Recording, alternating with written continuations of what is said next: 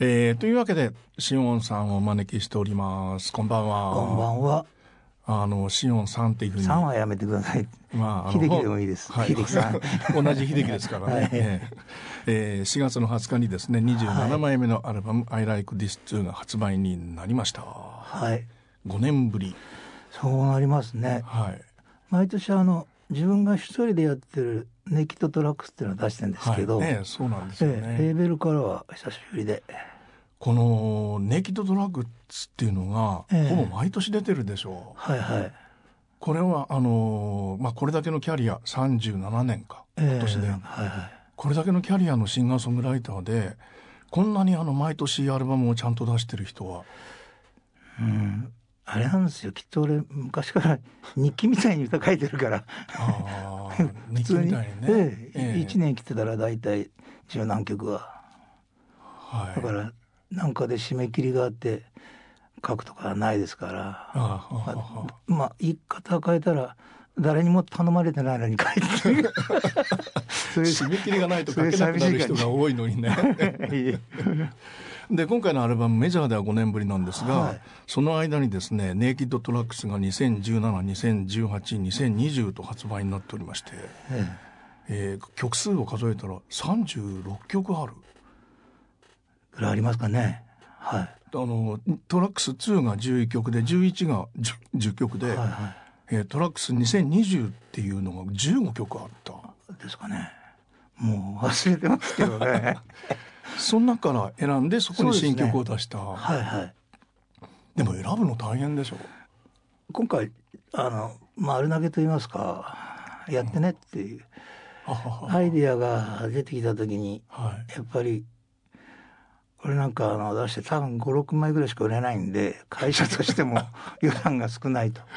さあどうしたもんじゃろうのってなった時に、ええ、昔からレコーディングで使ってた音響スタジオっていうところにいた人が今エンジニアのチーム作って会社持ってるんですけどその人があのアイデアがあるんだけどって言って、はい、ピアノジャズのピアノトリデオでやってみないかなっていう話をくれてじゃあ選曲から何から任せるよって言って丸投げしてそのプロデュース大家って言うんですけど、大家と定畜のユダちゃんが2人で全部やってくれたんですでこういう選曲が上がってきたそうなんですよ。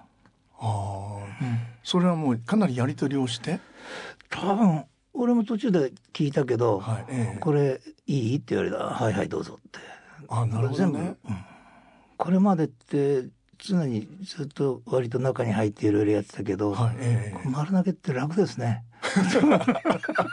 いやいやだから曲数も結構あったし、はいえ。まあ、どの曲選んでもらってもいいし、はい、だから自分で決めるのもあるけど他の人が決めたらあなるほどこういうあれがあるのかっていう、ええ。え新鮮でしたよ。結構じゃあ俺はこんなふうに見られてるんだとか俺の音楽っていうのはこんなふうに求められてるんだみたいな発見があったりしたありますね。あのこれえこれ入れないかっていう。た だ俺昔から思うんですよ。はい、あの俺は自分が思ってるほど良くない。その代わり自分が思ってるほど悪くもないっていう、うん、なんか、はい、なんかこうそういうのであなるほどね。こういうのは外れていくんだっていうのもちょっと見えて面白かったですね。なるほどね。えじゃ曲順なんかに関しても全部直せました。ああ、うん、でもいい曲順ですよね。だから結局俺決めるよりいいんじゃなかったいいんじゃないかなって思いますよ。でもネイキッドトラックス作ってる時は、ええ、でもあのまあ1718とかちゃんとサブタイトルがあるでしょ？え、あのでもまあ2020はないけど、その毎月書いてる時は、こうなんとなくテーマがあって書いてるっていうことでもないんだ。大体2020年とか特にね、あのコロナが始まった頃だったから、はい、もうそれ一色にほぼなりそうになって危なかったんですけど歌も、はいはいはい、なんかでも今年はこんな風でした今年はこんな風でしたっていうぐらいしか、ええ、ネキッドトラックスはただ今回のことを言えば、はい、ネキッドトラックスでもう自分で好きにやってるから、はい、いいんですっていうど どうにゅりやりやりやりしてちょうだいっていうのはありますね。えあでもそのピアノトリオっていうふうに言われた時どう思ったんですか？最初はちょっとジャズとデビュー前に、はいええ、六本木のどっか知らないスタジオに呼ばれて行ったら、ええ、ラウンジリザースっていう 十何人の大きい人たちがいて、はい、そこで何回やれで始まったから、はい、まあまあ大丈夫だろうと思いましたけどただ自分が一人もメンバーを知らないでレコーディングするっていうのはすごい久しぶりだったんですよ。あなるほど、ね、それはやっぱりいい年してちょっと怖かったですね。怖かった。ええ。なんか昔なら松田文がいたり、はいええ、マーク・リボーがいるか、はいえ、今だったら藤井和彦がいるかで、誰かがいたんですけど、みんな知らないとなるとさてっていうところありましたね。あでもこう例えば試しにこうこれをやってみてみたいなそういうやり取りはあったわけでしょ？あのどういうみたいな。ちょっと適当になんかアレンジしてねきっと聞いて、アレンジして送ってもらえないかなって言ったら、はい、割とねきっとで。僕があの大事にしてるメロディーとか、はい、あのイントロ感想なんかの好きなところと全部ちょっと残してくれて、はいはいはい、あとやっぱりジャズの面白い音が入ってて、はい、進行が。新鮮でしたね。だからそれ聞いた時に4曲ぐらい聞いた時にあもうこれ悪いもん出来ようがないなって思いました。あなるほどね。まあ、その4曲がこの中にもちろん入ってるわけでしょ、一番その決定打になったのはどの曲だったんですか？その沖縄その弓が入ってくるところでも、はいほんほんなるほどっていうのもグッときたし、ええ、とやっぱり「笑っていくぜの」あの特有の場合になっていったりするとことが楽しくてしょうがなかったのと、あとはやっぱどんな日も眠ってしまうんだなって、はい。え別にジャズミュージシャンじゃなくてもいいんですけどそれを聞いてたら、ええ、もうグッときまして「これすごいじゃない君」っていう。はい。ええ。でもあの2020から4曲っていうのはやっぱり結果的にそうなってるのかなと思ったんですが、ええ、1曲目の「スモーキーハウス」も2020でしょ、はい、この曲書いた時はどんなそれは2020はとにかくみんな「なんだこれは」って今みたいにまだ麻痺してないから、はいえー、ライブがさあできないとか、はい、なんか大変なこれ大変なことになってきたぞっていう時だったんで、はい。えー、できる歌もそういう歌が多かったんですよ、ずっと。えーはい、あでなんか自分で暗くなってきて、これは体に良くない。で横にいる猫と、はい、なんか子供みたいにちょっと空想して夢見てもいいじゃないどんなもう今引っ越すつもりはないんですけど なんか行くとしたらどういうとこいいかなこのことって考えた時に、ええ、スモーキーハウスが出てきたんですよ。あなるほどね。ええ、あ これある種のこう、まあ、理想的なっていう。あんまりそういう歌はないんですけど。そうね。ない、ほとんどないんで。ないんですよ。だから、まあ、誰にも書ける歌なんですけど。いや、いや、そんなことないですよ。だけど、なんか、ね、うん、ちょっとその年はそれが好きになって、ええ、でもこのイントロがなんか始まっちゃうみたいなものはこれも鈴木さんのアレンジなんですか？そうですね。はあ。これインパクトあります、ね、鈴木さんでしたっけね？俺ねメンバーの名前もよく覚えてないです34回しか会ってないですからね。なるほどね、ええ。えでもレコーディングはせ一緒にやってるんでしょ？そうですね、ええ、一度リハーサルをどこだか中央線のどこだかでやってその時になんか12回ずつ音出して、えー、それからさあ撮りましょうって撮ったんですけどね。そういうそのさっきのちょっと怖かったっていうその怖さっていうのはどどんな怖さ？あのー、どうも俺昔から考えてみると変化があんまり好きじゃないんでしょうね。あなんかこう慣れ慣れ親しんだとこでちっちゃい頃、はい、56歳まで山を走りあぜ道を走り、はい。えー、海と川で遊んで、はい、近所の子供とばあちゃんたちと騒いで、それから急にちょっと離れた小学校に行くだけでもちょっと辛かったっていうか、えー、新しい環境があの決定打が12号室なんですけど、はいうん、名曲ね、えー、旅行だと思って行ったら、えー、置いていかれたんで。それは30周年で初めて明かしたエピソードだったんですね。そうですかね。家族旅行だと思って行ったら「秀樹はちょっと今日はここ泊まっていき」って言われて、はいえー、みんな帰ってなんだこれってなんか12人部屋ぐらいのところにポツンといて、はいえー、なんかああいうのがあるんですかね。だからなんか環境変わるのに、はい、メンバーどこも誰も知らないってなるとやっぱ 結構きましたね。だけどリハーサルをした瞬間にもう大丈夫になったです。あきっといい。きっといい、うん、みんなそこそこみんな年取るとあの変な人いなくなるじゃないですか。あのなんかやっぱりどうしても 変な人嫌じゃん嫌なんですよ俺も。なんかめんどくさい人ね。なんかさもう分かったからじゃあ他でねってなんかそういうとこない。だからみんなみんな適当に大人で、はい、適当に子供で、はい、あのなんか変なとこない。プレーうまい、はい、ラウンジリザーズやった時のことっていうのは今どう思ってるんだろうってこのアルバム聞いて改めて思ったんですよ。あすごかったですね。えー、行って通訳もいなかったしもうマークとはちょっとその前に話したり話したりまあ、電話で「シオン」って言うから「マーク」っつって「シオン」って「マーク」って 「マーク」って切るんだけど。だけどもう知ってるから、はい、彼がいて安心でしたけどね。だから一番最初にあのスタジオ入った時のショックはどうせっちゅんかこれっていう、ね、何かやれって言われても。ね音楽家だと全然違う音楽やったわけですからね。え。ーうん。でもピアノトリオでジャズっていうことに対してはそういう免疫はあったっていうことそういうことですね、えなんか、ええ、あしかもそれに対応できるだけのキャリアも。いや当てずっぽがちょうど当たったんじゃないですか。でもこのまあやるだけやったのもですね、えー、これはでも2017の時にあの、レイキッドラックスの中の曲でしょうけど、これ書いた時はどうだったんですか？これコロナの前ですけど。かまあこういう歌多いですねなんか。もうなんかこう何してもどんだけやったらどんだけ答えがあるっていうのはないことはもうとっくの昔に分かってて、はい、だけど答えが欲しかったり報われたいっていう思いも絶対、はい、捨てきれない、えー、この このなんか情けない感じなんですけど。だけどまあやるだけやったらねもうあんた知らんちゃじゃないけど なるようになれよぐらいの多分そうだったと思いますよ。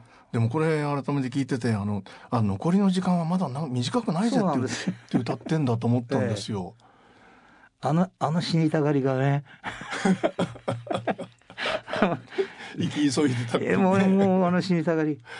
だけど俺3月の1日忘れもしない、えー、死にかけたんですよ。今年の、うん。あの今年はもう何猫の具合も悪かったんだけど、はいええ、俺去年下血がすごくてもう半端なく出てきたからさすがに今年年明けで行ったら、え、普通検査したらその場で取ってくれるじゃないですか、はいはいはい、これはダメ大きいから入院して取るって今取って今取ってって言ったんだけど、それでレコーディングをすぐ取るし入院したんですよポリープを取る。あポリープだなんか、あの体調のことは書いてましたけどね。ポリープで。それを取って取ったからもう帰るっつったらダメだって言われて、でも15年ぐらい前一回あったんですよそれ。その時帰ったんですよ夜中3時ぐらい。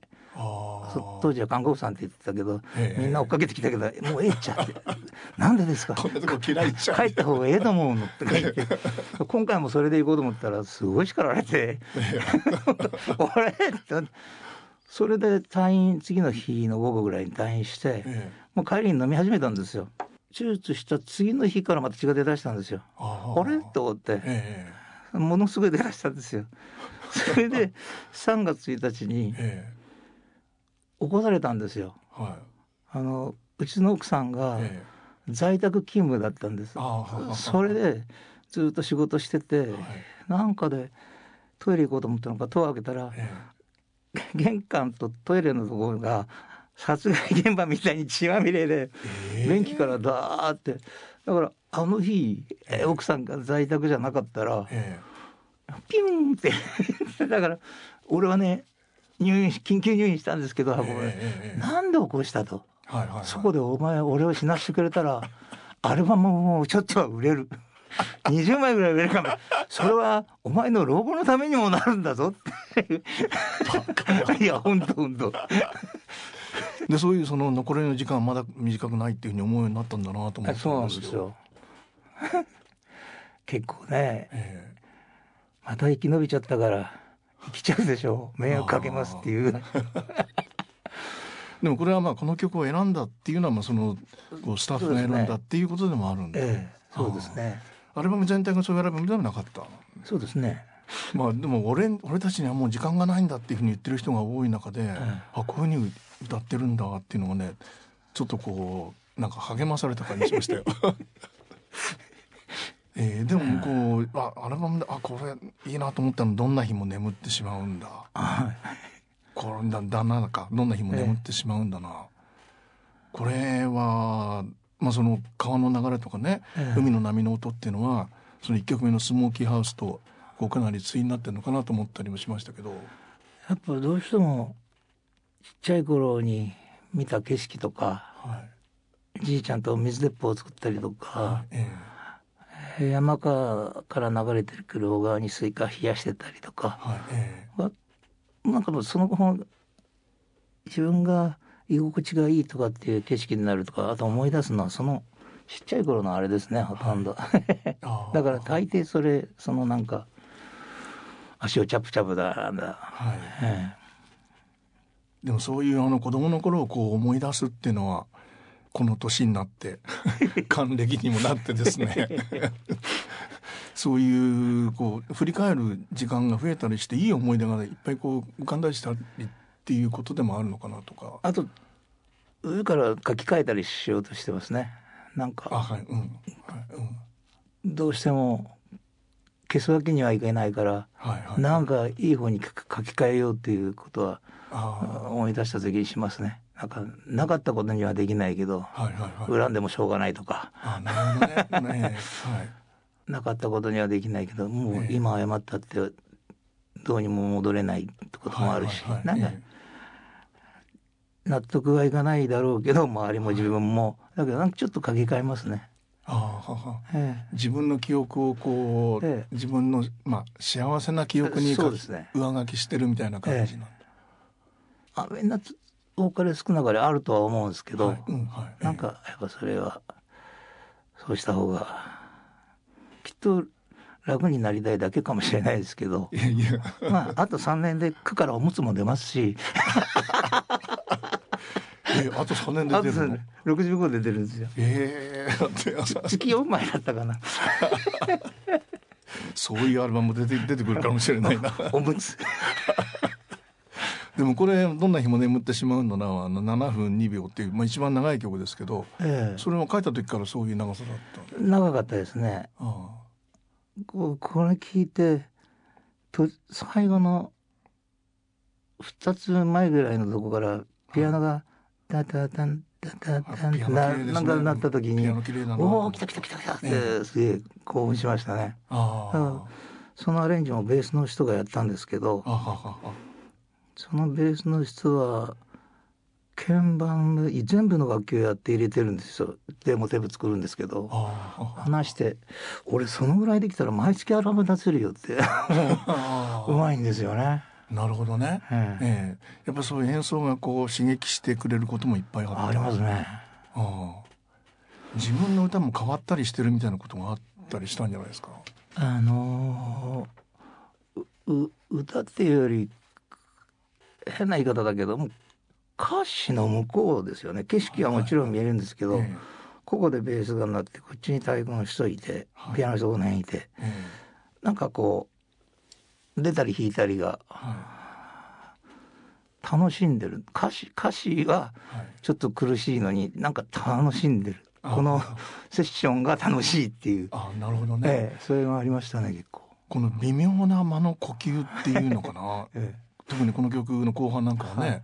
そういう、まあ、演奏じゃ一体じゃなかったらこういう歌にならないだろうなっていう、え、そう思いますね。あやっぱええ。結構いつもレコーディングする時はもちろん登録なんですけど、はいえ後であのここここあれしてこれしてってみんな楽器もあるじゃないですか、えはいえボーカルもそれあるんですけど今回はなんか一緒にやったテイクじゃないと無理だなっていうのも結構ありましたね。えなるほど、ね、だから後で歌い返すってことはなかったっていう、あできない、歌い返しできないでしょうね これね、ええああそういうレコーディングは初めてに近い。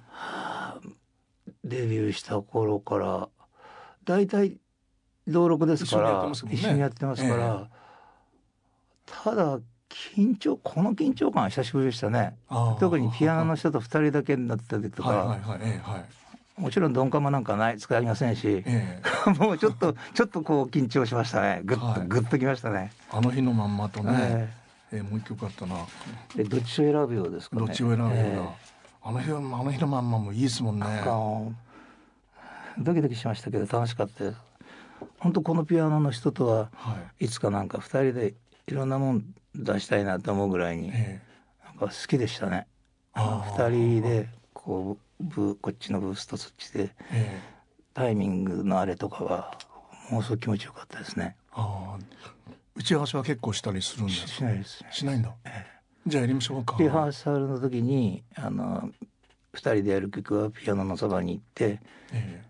弾いてプッとこっち見てからパッて歌ってはい。それちょっとやっただけであ。あとは当日ええ。もういきなりです。このあの日のまんまのあのささやき加減 つぶやき加減っていうんですかね。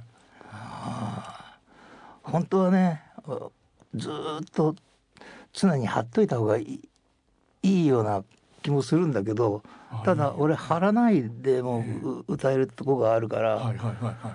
京志郎さんが「俺貼らなきゃダメなんだよ」ってなんか全部基本貼ってるじゃないですか。あはい、俺俺はだからそういう方がいいんじゃないかと思ったけどなんかえ何年か経ってからデビューしてしばらくしてえはい。割ともう柔らかい方も歌うようになってですね。あああのその前の「誰の振り子」はシャウトしたりしてるわけですね、ええ。これはもう本当にバンドじゃなければこういうシャウトになんないだろうなっていう曲の後に「あの日のまんま」でね。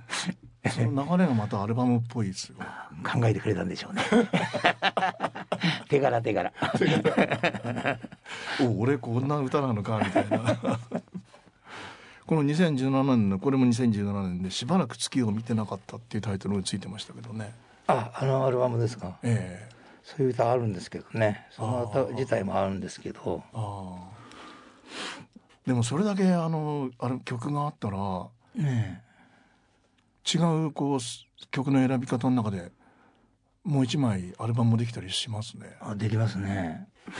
でその中に新曲がありましてですね「はい。浮世はまま回る水車。え」新曲、えですね。もうええ。去年歌ったりはしてましたけどね。あああえええこれはまあ新曲を入れようっていう、えのもやっぱりあのプロデューサーとディレクターがはい。あええよっていうことで。何曲かあるけどどれにしますか？じゃあこれにするっていう。ええ。あどうぞどうぞ。この曲書いた時はどんなあれだったんですか？あちょっと、うん、感情を昔に戻したかな。だからもっと早くに気がついて20代の頃に気がついたことですから、はいはいはいはい。輝き知らず。え憧れのタレントたちは27ぐらいで死ぬ人が多くて、えはいキラキラしててなんかでも自分はもう、うん、だから気持ちをちょっとそのぐらいに戻ったりとかはい。今に戻ったりとかして書いた歌ですからね。この勝ち負けのライバルは俺だっていうふうに思う思うようになった。それに気づいたそしてそれをこう克服したっていう過程があるわけでしょう、はいはい。長い間ぼーっとぼーっとじゃないけど考えないようにはしてましたけどね。ああ20代で大概もう自分が王様じゃなかったことはすぐきデビューして気がついて。ね。ああと思いながらも。なんかやれることがある。ああ俺じゃなきゃきっと。なんか頼まれてはいないけれど何か誰かがぐっとそれが力が湧くんでもいいしなんだろう。ちょっと背中ポンポンってする感覚でもいい。何かそういう歌がまだできるってはい。思いながらずっとやってるんですけどね。ああ。でも今はもうあの俺のライバルは俺とは思ってないでしょ？やっぱ自分じゃないですかやっねぱ。りまだ自分だ、ええ。あ前は30超えたあたりから好きなミュージシャンの、はい、ああディランは何歳でこのアルバムを出したんだとか、こあれトム・ヘイツこの今の俺たちこれかっていうなんか、はいはい、どっかでそういうの比べてたんですけど、はいええ、俺はもう結局逃げるの分かるの自分じゃないですか、は い、歌詞書いてても、はい、ギターが弾けないのはもうしょうがないんですよ。あの俺の手は治らない、あのギターはこれしか弾けない。もうそれはしょうがない。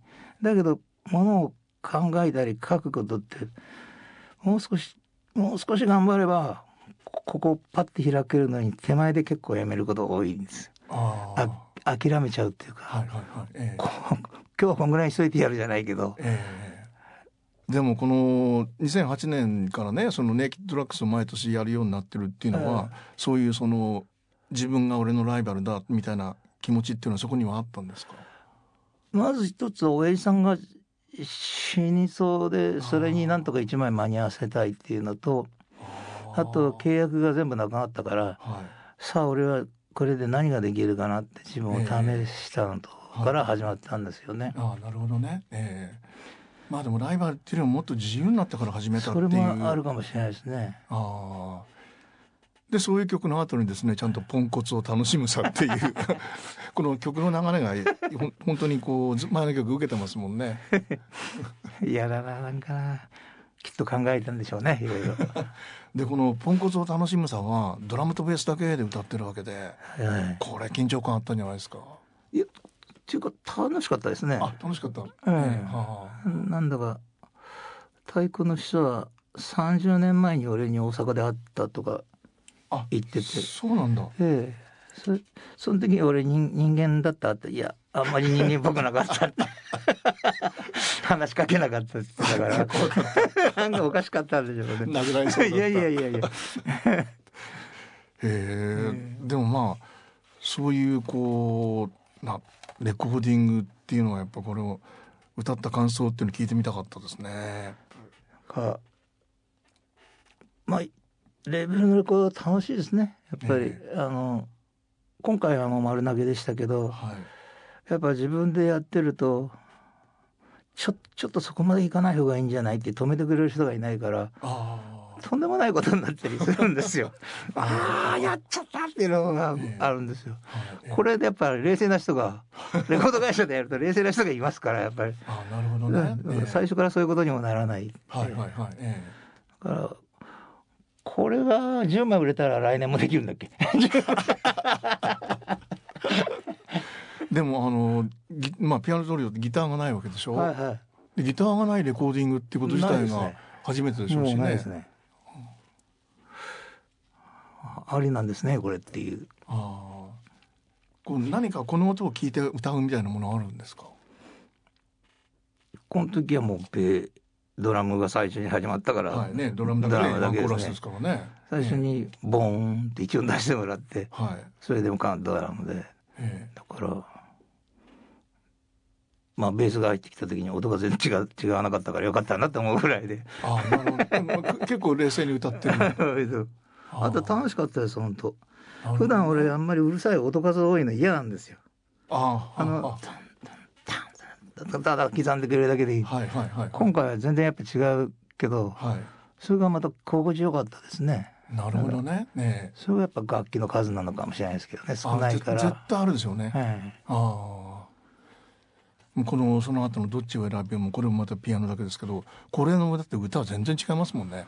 そうですね。えー、このでもあのフェイクみたいなこうラララのところとかっていうのはね。はいはい。もうその場で歌ってるんでしょ？う。ネキッドのままネキッドがこれなんですよ。あ、なるほど、ね、もうギターがピアノに変わって。ええーうん、あ、じゃあネキッドの時にもそういう全部ラララが入ってて歌い方にしてるんだ。えーえー、ああ。でもネキッドは出さないわけでしょ？メジャーでは。ええ出さない。あれ出したらお金ない 入らないじゃないですか全然。それでみんな自分のレーベルでやるんですよね。結局歌唱印税がどうのこうのぐらいにね、はいはい、ね作詞作曲自分で全部すればお金が出ないと今多分レーベルで出してそれで生活できてる人人って50人ぐらいしかいないんじゃないかなと思うけど。あなるほどね。ええ、あでもまあ自分で出せばこう本当にあのまあ。あの日頃のこうなあの生活が成り立っていくっていうことなんだ。だからみんなあのバンクの子たちも、はい、あの県とかもみんな自分でレーベル持って、はいはいはい、矢沢内ちゃんもそうですもんね。みんな大抵自分で持たないと、はい、苦しいんじゃないですかね。スタジオもあるわけでしょ？自分のスタジオが、ね、どのくらいのスタジオなんですかそれは？僕のですか、ええ、僕の一坪。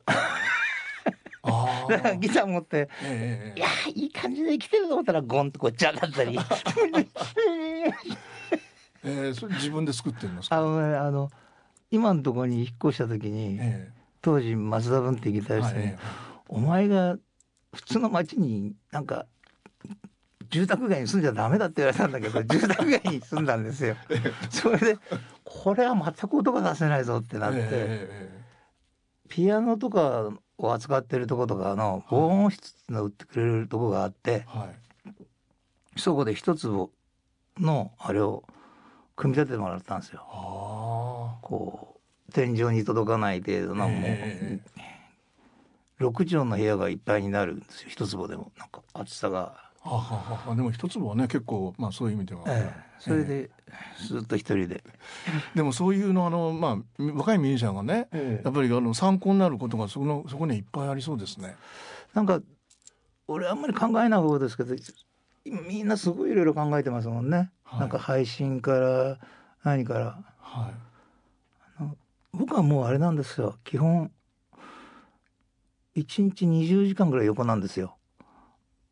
ずっと。だからこうやって今縦になってる時っていうのは、えー、飲んでるかテレビ 見てるかなんか食ってるか以外はずっと横なんですよ。えー、あそうなんですか、えー、ほぼ寝たきりなんで。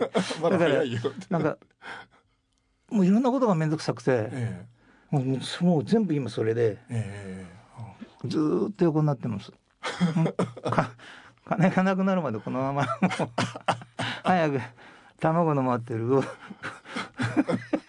スモーキーハウスに行こうと思って。あの卵さんはあの、ええ、スモーキーハウスにいるって書いてましたね。でもそういうアルバムはですね最後の2曲は「笑っていくぞ」と「お前の笑顔を道しるべに」っていう笑顔で終わってるわけで、はい、そうなんですよね。ジャケットも笑顔ですしね。から元気をもうみんな集めて。から元気だっつってるもんなみたいな。でもまああのそういうこうシオンがそうやって歌ってることでこうほっとするっていうのかな。うん、ほっとするっていうのが当たってるかどうか分かんないけどこうなんかあのすごく楽になれる人たちもいるんじゃないですかね。ああなんか時々そういう言ってくれる人いますね。はい、だから、生きて歌を書いて、はい。はいどうか歌ってくれてたら 俺はそれでいいっていう人たちそれを俺が聞けてもそれでもいいから、続けてちょんまげみたいな。なんか何をやってようかそこ立ってまたどうせ新しい歌だろうけどやったらそれを聞くことがもう、はい、あショーンがそこにいて歌を出した聞いた。それがもうなんか俺はいいんだっていう人が結構いますね、はい、だからまだスモーキーハウス行かないね。この世がスモーキーハウスになるといいけど。そうなん。か滝さんなら知ってるかな。ゴルゴ13の連絡先とかさ 仕送り。いや仕送り仕送りのなんか連絡先とかしてたらなんかもうさあそうね。どうしちゃったらいいんだろう。そう仕置き人軍団を作りたいね。ねどうにもなんないですよ。でもこの「俺たちはこれからさ」って「俺はこれからさ」っていう気分にこのアルバム作って慣れたんじゃないですか？うんもうなんでしょうね。歌うのより何人かでえー、っとミックス終わった時かな、えー、こう全部聞いた後に「は飲もう」って言いましたね。とりあえず飲もう。でも前酒やめたって話してなかったでしたっけ、いやいや。いやいや やめたことない。あのライブ前に、ええ、ライブの前に1週間やめたことが最高。何年か前に。の前か、ええ、あまあ、そんなことで、はい、でもまああのツアーが始まるわけでそうなんですよ。あの野外のツアーがあるんですね野外のライブがあるんですね。あ5月にねにあの21日。ロフトのはい。がイベントを組んだんですかね、ええはい。それがなんか5月の20日21ですね、え20日にロフトでなんか清原君となんかやるなんか対バンのも聞聞いたような気がしますね。えでワンマンのツアーは1日名古屋、はい。9日新宿ロフト、はい。えー、21日に2日、うんあ名古屋大阪新宿だ。そうです1日2日9日から、頑張らなくちゃこのアルバムやるんでしょさあこれロックのバンドでどこ？う。どういうバンドでやるんだっていう。一応音は送ってはいそれで譜面もはい。用意してもらって送ってこれを今やるバンドのええのふなんかできることとはいもしかしたら何かは超えるからはいはいはいはい。そう言いながらもできることを足したり引いたりしてややろうねとは言ってますけどねああなるほどね、うんでもそれ楽しみでしょ？それはそれはちょっと面白いですねう。あ早く曲出せって言いそうですけどねみんなあ。あどれやるって言ってないから あそこで言ってないんだ。でもまあこれからだということでですね、はいえーこのアルバムが終わられたのがいいなと思いました。そうですねライブ見に行きます。ありがとうございましたありが。とうございました